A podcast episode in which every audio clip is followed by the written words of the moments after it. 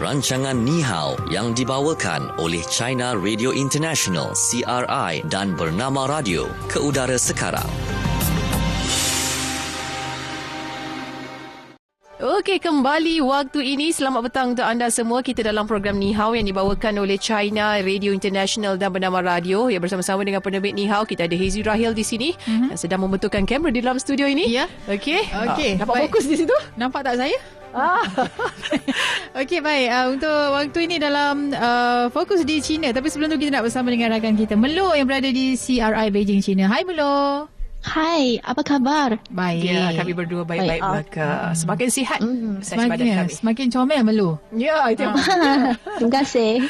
Okey, baik. Cerita tentang fokus. Seperti biasa, empat fokus yang kita nak kongsikan mm. dalam segmen untuk hari ini. Seperti biasa, kita mulakan dengan fokus di China. Ya. Fokus China. Okey baik untuk fokus di China kita nak berkongsi mengenai kemudahan-kemudahan lalu lintas dan pengangkutan sentiasa dianggap prasyarat yang penting ya bagi pembangunan satu tempat dan kawasan. Jadi rangkaian pengangkutan yang kian sempurna bukan sahaja menawarkan pelbagai pilihan kepada orang awam malah uh, juga faktor penting dalam pembinaan suatu bandar dan pembangunan bersama sesuatu kawasan. Jadi pembentukan lingkungan pengangkutan dalam uh, satu jam sekitar Beijing, Tianjin dan Hebei dapat direalisasikan ya melalui beberapa projek utama termasuk lapangan terbang antarabangsa Dasing, uh, lebuh raya lapangan terbang Dasing, landasan kereta api laju Beijing Zhangjiakou, uh, landasan kereta api laju Beijing daerah baru Xiong'an, lebuh raya Tianjin Shi Shi Jia Zhuang, betul? Mm-hmm. Si Jia Zhuang ha, Si, si Jia Zhuang ha, Itu ibu, ibu Promesi Hebei. Ya yeah, Okey dan lain-lain ah. uh. lagi lah Okey jadi kita nak tahulah uh, Ceritanya berkaitan dengan Lapangan terbang antarabangsa Dasing Dan juga lebuh raya Lapangan terbang Dasing ni. Mungkin Melu ada butiran lanjut. Silakan Melu Hmm Okay, uh, yang Kak Shu uh, memperkenalkan beberapa projek yang memang sangat penting uh, yang ada sudah siap dibina ataupun masih dalam proses pembinaan merupakan satu rangkaian atau lingkungan pengangkutan yang boleh menjamin semua penumpang boleh berulang alik antara tiga lokasi tersebut Beijing, Bandar Beijing, Bandar Tianjin dan uh, Provinsi Hebei hmm. boleh dalam masa satu jam dan uh, antaranya ada satu uh, projek yang memang menarik perhatian ramai sebab ini satu lapangan terbang antarabangsa yang baru dibina di Beijing iaitu lapangan terbang antarabangsa Dasing dan juga lebuh raya lapangan terbang Dasing. Uh, sebenarnya uh, lapangan terbang ini uh, berbentuk tapak Sulaiman. Mm-hmm. Kalau anda pernah melihat foto uh, tentang uh, projek lapangan terbang Dasing ini dan ini uh, dikatakan akan dibuka atau operasi secara as as, rasmi ya pada 1 Oktober ini. Tapi ujian untuk operasi lapangan tersebut sudah lapangan terbang tersebut sudah dimulakan dan sudah dijalankan beberapa kali supaya boleh menjal, menjamin semua uh, akan berjalan lancar waktu ia akan dibuka secara rasmi pada bulan Oktober. Hmm. Dan uh, kalau nak tahu keseluruhan projek lapangan terbang Tasing itu sudah menggunakan belanja 120 bilion yuan renminbi uh, iaitu kira-kira 72.37 bilion ringgit Malaysia atau lebih 200 bilion ringgit Malaysia jika termasuk pembinaan landasan kereta api dan juga jalan raya ya, yang menghubungkan uh, lapangan terbang antarabangsa Dasing dengan lokasi-lokasi yang lain. Hmm. Dan lapangan terbang uh, ini boleh dikatakan sangat moden ataupun termoden di China. Dijangka mempunyai 8 landasan. Ketika itu, ia dijangka mampu mengendalikan 100 juta penumpang untuk setahun dan menjadikannya terminal tunggal yang terbesar dunia dari segi jumlah penumpang. Dan uh, keluasan lapangan terbang baru ini uh, 700 ribu meter persegi. Mungkin kita akan rasa tak tahu berapa besarnya. Uh, sebenarnya ia lebih kurang 140 batang bola. Mm-hmm. Uh, jadi kita boleh bayangkan uh, betapa besarnya ya uh, lapangan terbang uh, baharu ini di Tasing. Dan uh, kalau sudah ada uh, lapangan terbang, macam mana penumpang pergi dan berulang alik antara uh, terminal lapangan terbang ini dengan tempat lain dah tentulah kita perlu menyediakan uh, kereta api bawah tanah ataupun kereta api macam LRT ya. Uh, jadi stesen kereta api terletak di bawah terminal itu membolehkan penumpang boleh membuat perjalanan antara lapangan terbang dengan pusat bandar Beijing dalam masa 20 minit. Hmm. Uh, dan juga uh, lapangan terbang ini nanti dijangka akan memainkan peranan yang cukup besar sebab pengangkutan udara sedang ranjak di China. Berikutan kenaikan daraf hidup rakyat yang semakin suka melancong ke luar negara dan juga semakin ramai pelancong dari negara lain yang masuk ke China. Dan Beijing sebagai ibu negara China mempunyai 21 juta penduduk dan dijangka menerima kunjungan 170 juta pelancong pada tahun 2020 25 yang dikendalikan kedua-dua lapangan terbang. Sebab se- sekarang sudah ada lapangan terbang antarabangsa terminal 1 dan terminal uh, di, uh, 2 dan terminal uh, 3 ini uh, satu lapangan terbang yang cukup besar. Tapi uh, lokasinya uh, yang terminal 1, 2 dan 3 di sebelah uh, utara. Tapi ini uh, lapangan terbang antarabangsa asing terletak di selatan. Ini juga satu uh, strategi uh, projek pembinaan untuk memajukan kawasan-kawasan yang berlainan sekitar bandar Beijing. Hmm. Sebab pada zaman dahulu sel- kawasan selatan dan kawasan utara uh, ber- berkembang tak begitu seimbang. Ini satu uh, projek yang penting yang disebut oleh Kak Shu tadi ya. Hmm. Ada satu lagi landasan kereta api laju Beijing ke Zhangjiakou kan? uh, ataupun dalam bahasa, bahasa Mandarin Jinjiang Tielu ini juga uh, satu projek yang cukup penting dan akan uh, memainkan peranan sangat penting uh, pada masa hadapan bagi semua penumpang terutamanya bagi mereka yang uh, berulang alik antara Zhangjiakou dengan Bandar Beijing.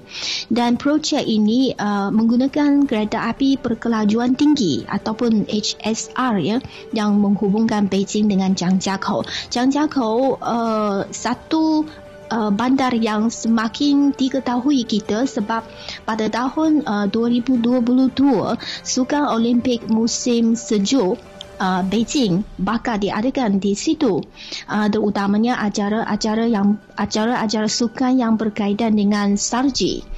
Uh, jadi ini uh, projek landasan kereta api laju Beijing Zhangjiakou merupakan satu uh, projek infrastruktur pengangkutan bagi uh, yang nanti akan berkhidmat untuk sukan Olimpik musim sejuk pada tahun 2022. Uh, landasan uh, ini sepanjang 107 74 km dan memendekkan uh, masa perjalanan antara kedua-dua tempat kepada tidak sampai satu jam. Tapi kalau kita memandu uh, kereta uh, antara Bandar Beijing dengan Zhangjiakou biasanya akan makan masa 3 jam ataupun lebih kurang empat, hampir 4 jam. Jadi uh, kalau sudah ada landasan kereta api ini, uh, semua penumpang akan uh, men, akan membantu semua penumpang menjimatkan banyak masa. Dan acara sukan yang berkaitan dengan saji seperti saya kata tadi, uh, bakat uh, sukan Olimpik bakat akan di Pekan Chongli uh, di Bandar Zhangjiakou, Provinsi Hebei. Tempat ini pada zaman dahulu sebenarnya hanya satu pekan yang kecil yang kurang maju uh, dan dalam kawasan pergunungan. Tepat, tetapi setelah ia dipilih sebagai salah satu lokasi pelancaran acara sukan Olimpik, Chongli juga kian berkembang secara pantas. Dan projek HSR Beijing Zhangjiakou uh, uh, ini ya uh, dibina bertujuan bukan sahaja uh, demi sukan Olimpik musim sejuk, malah juga akan memudahkan orang yang uh, berulang alik anda Zhangjiakou dengan Beijing selepas sukan Olimpik. Ada satu lagi projek yang uh, Uh, juga ada kaitan dengan kereta api laju iaitu uh, kereta api laju Beijing ke kawasan Baharu Xiong'an. Mungkin Kak Shu dan juga Kak Natasha juga tak berasa asing terhadap kawasan baru Syungan hmm. sebab dalam rancangan Ni Hao uh, sebelum ini hmm. kita juga pernah menyentuh topik tentang kawasan baru Syungan. Ini menarik perhatian dunia kerana ia amat signifikan bagi meringankan uh, beban Beijing sebagai ibu kota sekaligus meneroka modal uh, baharu untuk optimumkan pembangunan kawasan yang padat penduduk dan juga memupuk enjin baharu bagi pembangunan di baju inovasi. Dan kawasan baru Syungan uh, terletak sebenarnya kira-kira 100 km di barat daya bandar Beijing dan merangkumi beberapa konti termasuk konti Xiong, konti uh, Rongcheng dan juga Anxin di provinsi Hebei. Projek ini sebenarnya satu langkah untuk menggalakkan pembangunan yang selaras uh, Antara kawasan Beijing, Tianjin dan juga Hebei. Dan kawasan baru Syungan terletak di lokasi yang sangat strategik iaitu di tengah-tengah kawasan segi tiga yang dibentuk oleh Beijing, Tianjin dan Shijiazhuang. Shijiazhuang ibu kota provinsi Hebei. Dan projek pembinaan landasan kereta api ini uh, antara Beijing dengan Syungan uh, merupakan satu program uh, program pembinaan yang peringkat negara yang sangat penting.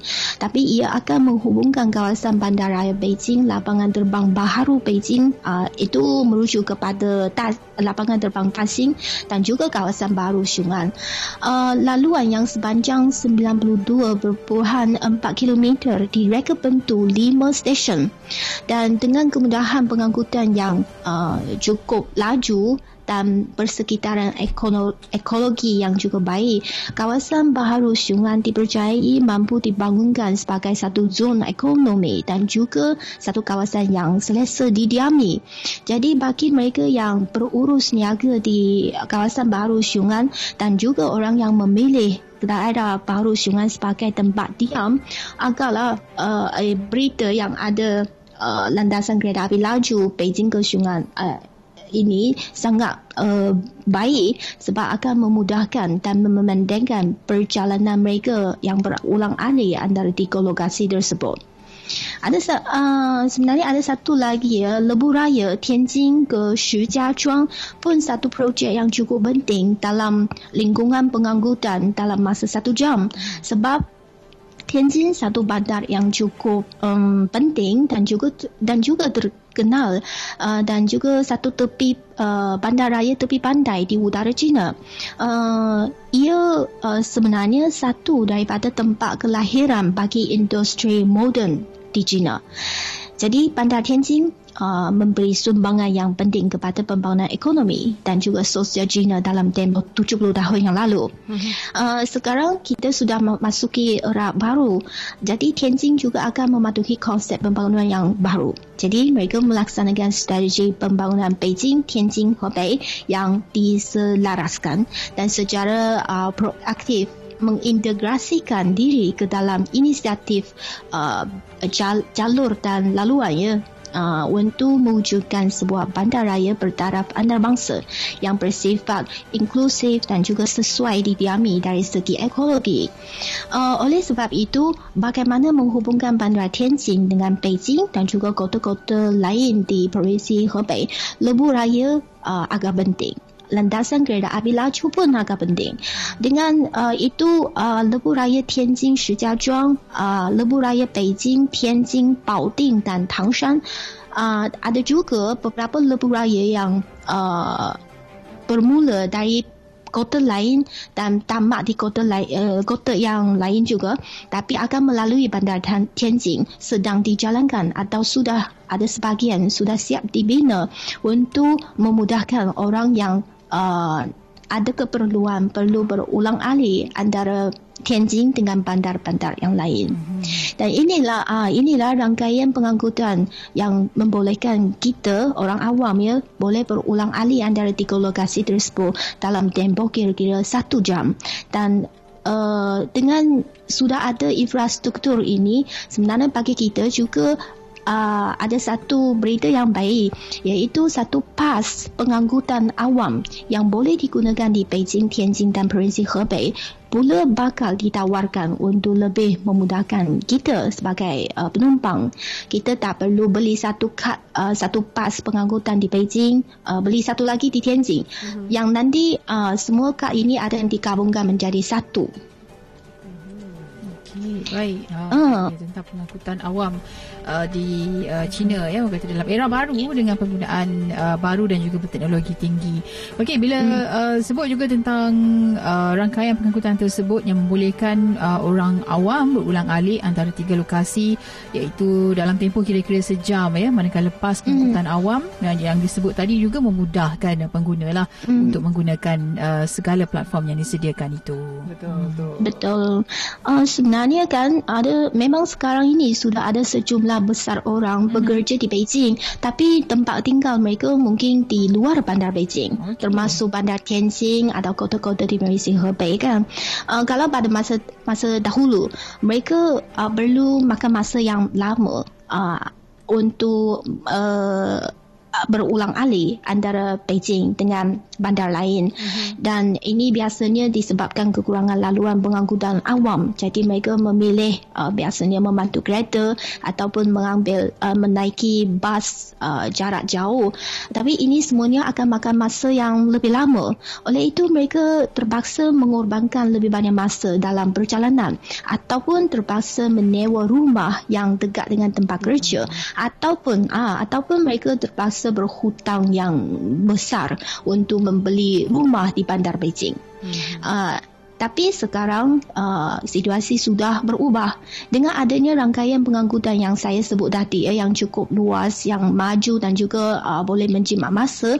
Jarak jarak uh, itu bukan satu lagi masalah bagi orang yang ada keperluan berulang alih dalam kawasan bandar Beijing, Tianjin dan Provinsi Hebei. Hmm. Jadi itulah juga satu bukti sistem pengangkutan awam uh, sebenarnya sangat penting bagi kita semua orang betul. dan juga akan uh, juga akan meningkatkan kualiti hidup kita. Hmm, betul. Kan? Uh, kalau di kita Malaysia, ada lebih banyak pilihan. Betul, hmm. betul. Kan kalau kita lihat di Malaysia sendiri pun sebenarnya uh, kemudahan pengangkutan awam ni pun antara uh, usaha dalam mensejahterakan mm. penduduk di bandar ini kan ya mm. seperti sama juga sebenarnya kalau kita lihat situasi yang uh, melokongsikan salah satunya adalah untuk mengurangkan kos dan uh, mm. kemudian uh, apa ni jimat masa jimat masa betul tu kan dan di Malaysia sendiri pun ada juga kan memang tinggal uh, jauh sebenarnya contoh macam mm. uh, bekerja di Lembah Kelang uh, tetapi mm. tinggal di Negeri Sembilan contohnya mm. kan ya itu dah mm. jadi kebiasaan dah dan kata lepas ni mungkin tinggal di Negeri Perak pun boleh boleh bekerja di Lembah Kelang juga uh, kan? Saya rasa Betul. itu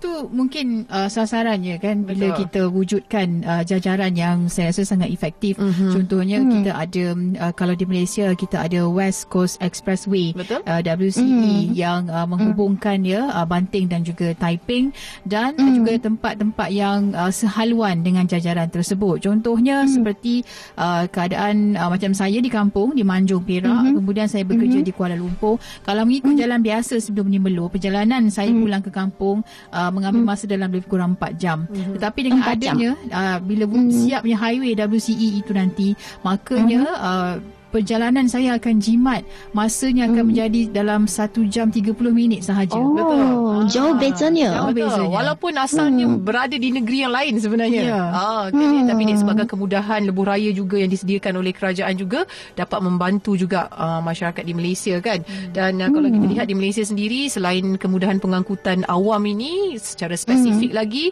kemudahan untuk para wanita pun ada juga hmm. ah untuk menggunakan hmm. kemudahan kan sebab apa wanita mesti menjaga hak kalau kita lihat mm. dulu mm. Um, mm-hmm.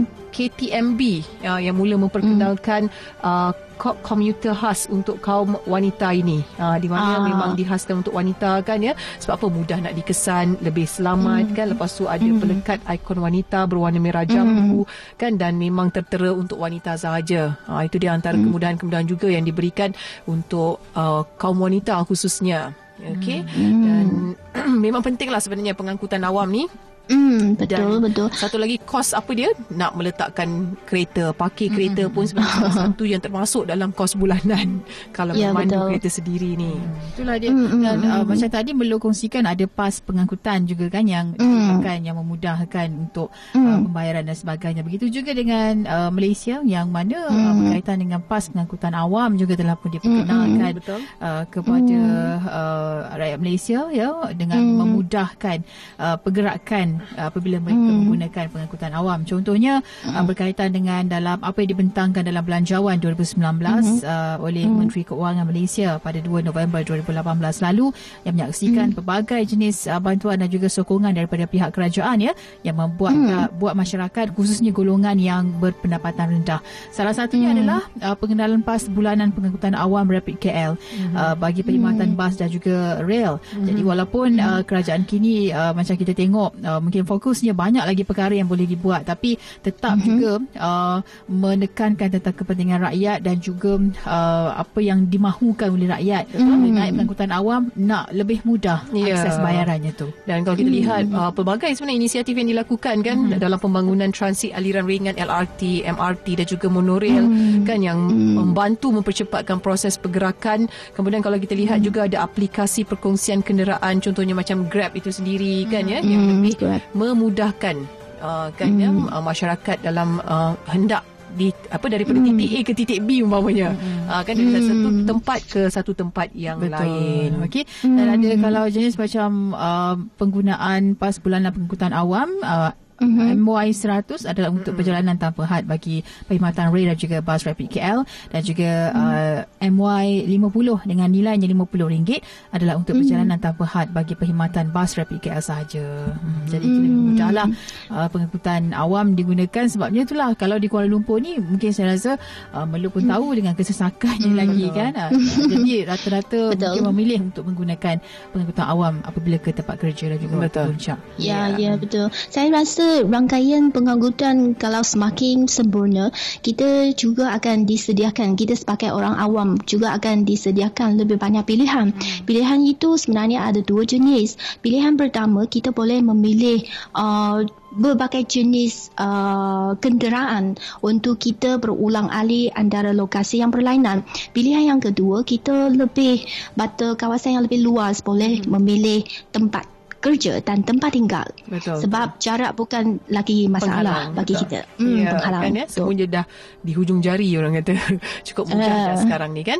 Okey, baik. Itu dia fokus di China tentang pengangkutan awam kan. Dan uh, waktu ini kita terus saja ke segmen seterusnya iaitu fokus apa kata anda. Fokus, apa kata anda?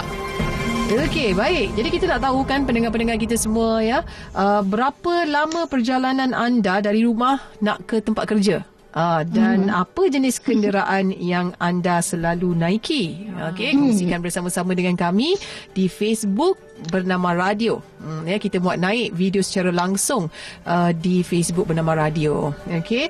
Jadi ramailah yang komen di sini. Uh, ini siapa ni? Saliha. Saliha kata uh, apa saya macam biasa. Saya tiap-tiap hari pergi kerja naik motor. Saya sendiri bawa motor tu. Dah tak ada masalah. Bab cilok-cilok ni saya sendiri dah mahir dah. Dah mahir. Cilok-cilok sampai ya. Cilok-cilok sampai. Yang penting berhati-hati. Itulah dia. Dan uh, Cilok ni maksudnya macam uh, Mencelah-celah. Mencelah-celah. Oh, celah-celah. Betul, betul, betul. Okey. Baik dan uh, kata rakan kita uh, Fauzana yang uh, katanya memanglah kalau naik kenderaan tu walaupun rumah dekat dengan jaraknya Hmm. kalau ikutkan lebih kurang dari 10 minit dah boleh sampai tapi kalau berlaku kesesakan saya rasa sejam setengah pun tak sampai lagi. Oh. Hmm.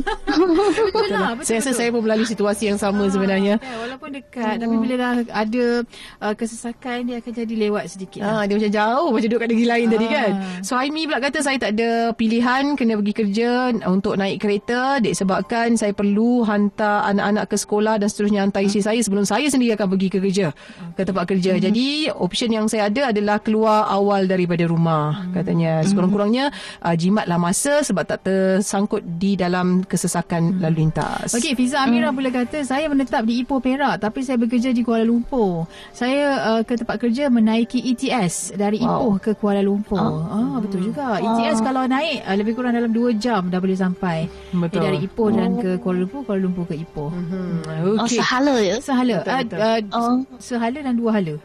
Uh, pergi Oh, balik, oh, pergi oh. balik lah maksudnya. Oh. Uh, tapi dalam 2 jam sehala lah. Ya betul. Hmm. Amarudin dia kata saya dah biasa dah kan berpanas hujan berembun katanya. Tinggal kat Negeri Sembilan, pergi kerja di KL. Uh, pergi kerja pun naik motor je kan sebab nak naik kereta pun biasalah nak kena bayar tol, petrol lagi. Uh, jadi dah bi- dah biasa dah katanya. Oh, tak apa pengorbanan tu. Tapi kalau, Kalau motor tak tak perlu bayar tol ke? motor tak, Tak perlu. Di Malaysia Oh. tidak perlu. Hmm. Uh, Tapi Oh. saya dulu ke Beijing, China. Kemudian kan Mhm. uh, ada satu pengangkutan. Dia uh, motosikal yang selalu digunakan uh, dekat yang parkir di tepi jalan. Mhm. Uh, adakah motor itu sebenarnya uh, perlu lesen memandu? Belum. Uh, se- sebenarnya perlu. Oh, motor uh, motor cycle itu memang perlu mem, uh, lesen memandu. Uh, dan uh, sekarang sudah ada dua jenis. Yang satu guna petrol ya, satu guna elektro, elektronik. Hmm, Ah, okey. elektrik. Kalau guna elektrik itu uh, memang digalakkan dan lebih banyak orang akan memilih sebab itu kos lebih rendah dan sesetengah orang uh, akan rasa uh, mungkin dapat lesen men- menaiki uh, memandu motosikal itu lebih senang daripada dapat lesen untuk memandu kereta. Okey. Hmm. Baik. Dah comel lah kalau tengok orang yang, Motor tu? yang menunggang Maksud motor. kita macam boleh bawa lah. Ah boleh boleh. Ah, sebab Tasha saya- boleh saya boleh. Ah, cantik. Sebab saya ada lesen motor tapi saya tak tahu motor. Tapi motornya Tasha macam basikal. Ah, saya Ah, dengar benda ya. tu. Ah, ele- ele- elektrik tadi ya? Ah, elektronik tadi. Elektronik, elektronik. Ah, cantik, cantik. Tapi lebih laju lah, lebih, Lebih laju, daripada betul. Lebih laju? Oh. Wah, boleh menyelinap kalau begini. Okey. Baik, itu dia ya antara Ya. perkongsian daripada pendengar-pendengar kita untuk fokus apa kata anda. Okey, kita berhenti seketika waktu ini. Kejap lagi sekembalinya kita akan ke segmen seterusnya iaitu Fokus di Malaysia. Terus saja dengarkan kami dalam Nihau.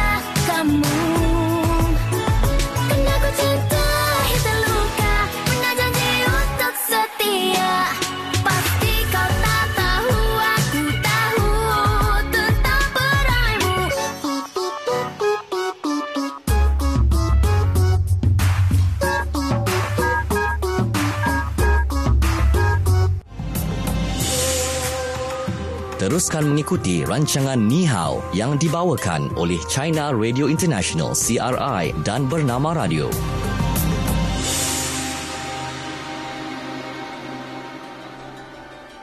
Okey, kembali semula kita waktu ini. Okey, dan terus saja kita ke segmen seterusnya iaitu Fokus di Malaysia. Fokus Malaysia.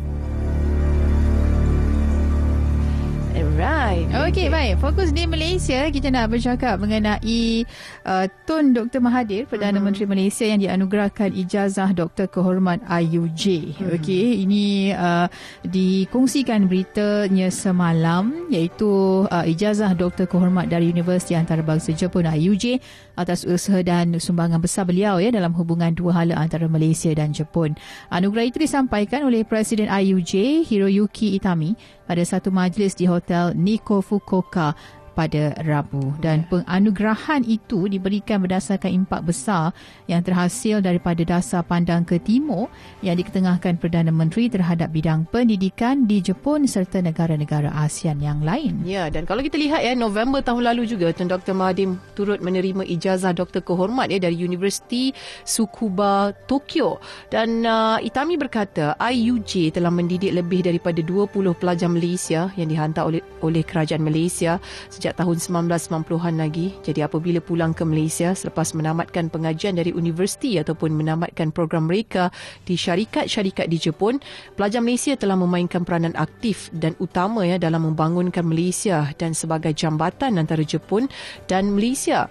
Dan Itami juga berharap hubungan dua hala yang lebih kuat antara Jepun dan Malaysia yang akan uh, diteruskan di bawah dasar pandang ke timur uh-huh. dalam era baharu. Yeah. Ha, kerana katanya mereka percaya percaya bahawa IUJ akan memainkan peranan penting dalam dasar pandang ke timur Tun Dr. Mahathir Mohamad dan dalam memperkukuhkan lagi hubungan antara Jepun dan juga Malaysia. Mm-hmm. Dan sebenarnya IUJ telah pun melancarkan program pembangunan global Jepun JGDP pada tahun lalu yang menawarkan peluang pembelajaran kepada pemimpin-pemimpin terkemuka dari Jepun, Asia, Afrika dan Amerika Latin. Ia bagi mempelajari pengalaman Jepun dalam ekonomi dan pembangunan masyarakat sejak pemulihan Meiji. Jadi IUJ menyambut baik pelajar Malaysia uh, menyertai JGDP. Betul. Okay. Uh, jadi itu sangat-sangat dihargai sebenarnya.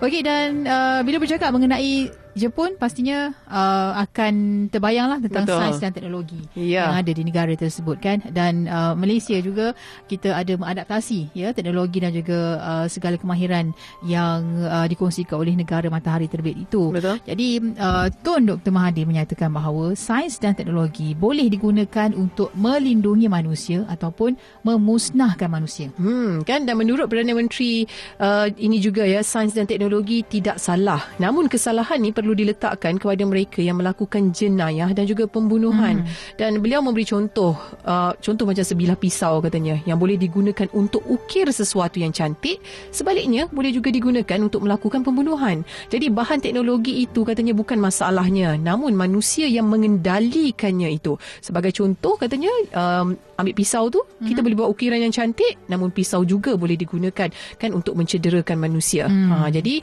kata Tun di sebalik cerita tersebut um, manusia ni diberi pilihan ya untuk membuat ciptaan dengan tujuan yang baik ataupun sebaliknya. Ha samalah juga dengan sains dan teknologi yang memberi pilihan sama ada uh, nak melakukan ke arah kebaikan ataupun keburukan yeah. kepada manusia. Hmm. Okey, jadi uh, itulah aku kata sains dan teknologi ini sama ada baik ataupun buruknya bergantung kepada manusia yang Betul. menggunakan uh, ia. Jadi uh, setiap masa teknologi sentiasa ditingkatkan dan hari ini uh, kita ada peluru berpandu jarak jauh yang tepat dengan sasaran dan ia menyebabkan apa uh, perkara yang mungkinlah kurang elok berlaku. Boleh berlaku Tapi kalau betul. digunakan untuk mempertahankan negara, mm-hmm. saya rasa itu dari sudut yang positif. Yeah. Okey dan uh, bagaimanapun uh, kata Perdana Menteri, sains dan teknologi juga boleh digunakan untuk kebaikan kepada manusia. Mm-hmm. Uh, dan hari ini bahan baru melalui uh, sains dan teknologi boleh digunakan melalui uh, perubatan dan radiasi keputusan bergantung kepada kita sama ada untuk menggunakan uh, sains dan teknologi untuk membunuh lebih ramai manusia ataupun penyakit. Ya, jadi hmm. beliau mengingatkan generasi muda terutamanya hmm. ya yang bakal menjadi pemimpin ini perlulah uh, tahu dalam membuat penilaian yang sewajarnya. Okey, baik. Itu yang dinyatakan oleh uh, Perdana Menteri Tun Dr. Mahathir Mohamad berkaitan dengan sains dan teknologi yang mana hari ini merupakan uh, hari uh, ataupun lawatan hari terakhir lawatan mm-hmm. beliau uh, di Fukuoka Jepun. Betul. Okey. Baik dan itu dia ya dan uh, kata antara kata kunci kan daripada Tun Dr. Mahathir mm-hmm. uh, Mohamad uh, katanya semangat adalah kunci kenapa beliau yang berusia 94 tahun ya pada tahun ini uh, terus untuk bekerja uh, dan Uh, kata Tun, uh, perasaan penuh semangat adalah kunci yang membimbing beliau untuk terus kekal mentadbir Malaysia. Uh, katanya anda perlu ada semangat dalam apa jua pekerjaan. Ia bukanlah wang yang anda perolehi. Hmm. Uh, itu kata uh, Tun Dr. Mahathir Mohamad ketika mengulas ya kepada soalan seorang pelajar sekolah tinggi di Jepun yang menyertai ceramah sekolah musim panas ya uh, Japan Future Leaders School JFLS yang amat menyanjungi Tun Dr. Mahathir Mohamad kerana masih mampu menyumbang hikmat di usianya 94 tahun. Okey, baik. Itulah katanya anak muda kena pandai berdiet. Ya, kan? betul. kena jaga pemakanan. Itu pun antaranya Ah. juga. Ya. Ah, Okey, baik itu yang uh, kita kongsikan dalam fokus di Malaysia. Semoga menjadi inspirasi lah dalam kalangan uh, rakyat Malaysia dan juga uh, sesiapa yang mendengarnya. Betul. Ya untuk jadi seorang pemimpin yang baik, saya rasa bukan sekadar pandai memimpin saja, tapi kenalah uh, pandai menjaga diri terlebih dahulu, barulah boleh menjaga orang lain. Ya. Okey, uh, tiba masanya untuk kita belajar bahasa Mandarin. Betul. Melo. Okey, bersama-sama dengan Melo. Hmm. Hmm, Melu, okey. Dah Silakan dapat dah. Okey, baik Melu, uh, ah, katanya. Perkataan uh, yang pertama, cin cin ci. Ini sebenarnya satu uh, kata ringkas bagi tiga tempat iaitu Beijing, Tianjin dan Provinsi Hebei. Okey, baik. Jin, Jin, Ji. Ah, betul, bagus. Okey, baik. Dan seterusnya? Ah, uh, jiao tong, lalu lintas mm-hmm. ataupun pengangkutan. Jiao tong. Jauh Hmm, betul. Okey. Hmm. Yang ketiga? Satu lagi i ka tong uh, maksudnya bas pengangkutan awam. I ka tong. I Ka Tong. Ka. Ah, betul. Okey. Ah, satu ah, ayat yang panjang sikit ya. I xiao shi生活圈 maksudnya lingkungan pengangkutan dalam masa satu jam. Ah, okey. I xiao shi 生活生圈圈。 生活圈生活圈。 Ah, betul. Okey, baik. Kita Okey. mulakan daripada awal. Syul, mari Gila-gila, kita. ya? Ah, mari. Okey, Hmm. yang pertama Beijing, Tianjin dan Hebei dalam bahasa Mandarinnya Jin Jing Ji. Hmm, betul. Okey. Okey, yang kedua lalu lintas pengangkutan Jiao Tong. 交通 Jiao Tong. Ah, betul. Okey, pas pengangkutan awam dalam bahasa Mandarinnya I Katong. Ah, bagus. Okey. Okey, baik dan pembentukan lingkungan pengangkutan dalam masa satu jam. Mm-hmm. Yi xiao shi sheng huo chuan. Hmm, betul. Oh, Yi xiao shi sheng huo chuan. Ha, chen. Ha, Chen. Yi Xiao Shi Sheng Huo Chuan. Chen. Ah, bagus. Betul. Okey. Baik. Itu dia perkataan dan juga ayat dalam bahasa Mandarin. Okey, terima kasih kita ucapkan ya, Ya. kepada Melu kerana bersama-sama dengan kami pada petang ini. Mewakili penerbit Nihau kita ada Hazy Rahil dan tim Janji Temu Hirzi Muhammad uh, selaku penerbit uh, berita Ya. dan uh, juga Fahmi Idris selaku pengawal kandungan. Saya Natasha Aimi. Dan saya Syuhada Armawan kita jumpa lagi esok dalam janji temu santai berinformasi dan berilmu. Bye, Melu. Bye bye.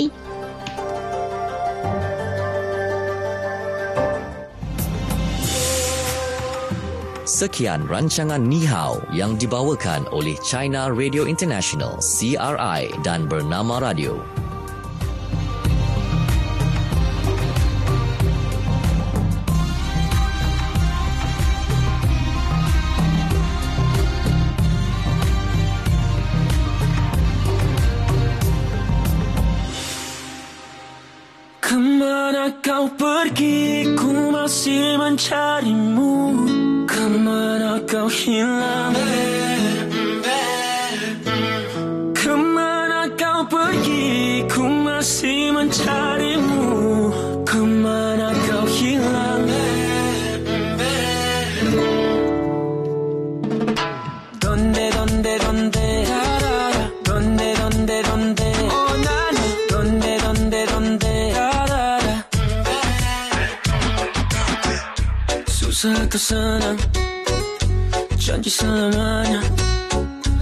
Apa yang harus ku lakukan?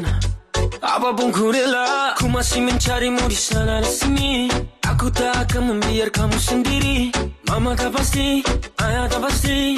No Bermula tiap hari Dari hari ke minggu Dari minggu ke bulan. Donde Kemana kau pergi? Ku masih Kemana you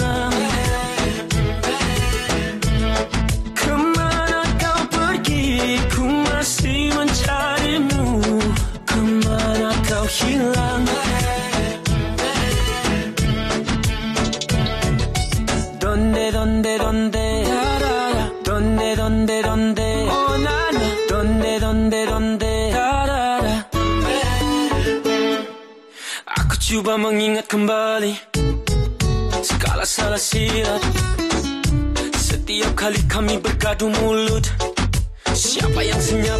Tetap ku mencari tanya sana dan sini. Kemana kau pergi? Ku tak sabar menanti. Kawan tak pasti bekas cinta tak pasti. No Bermula tiap hari Dari hari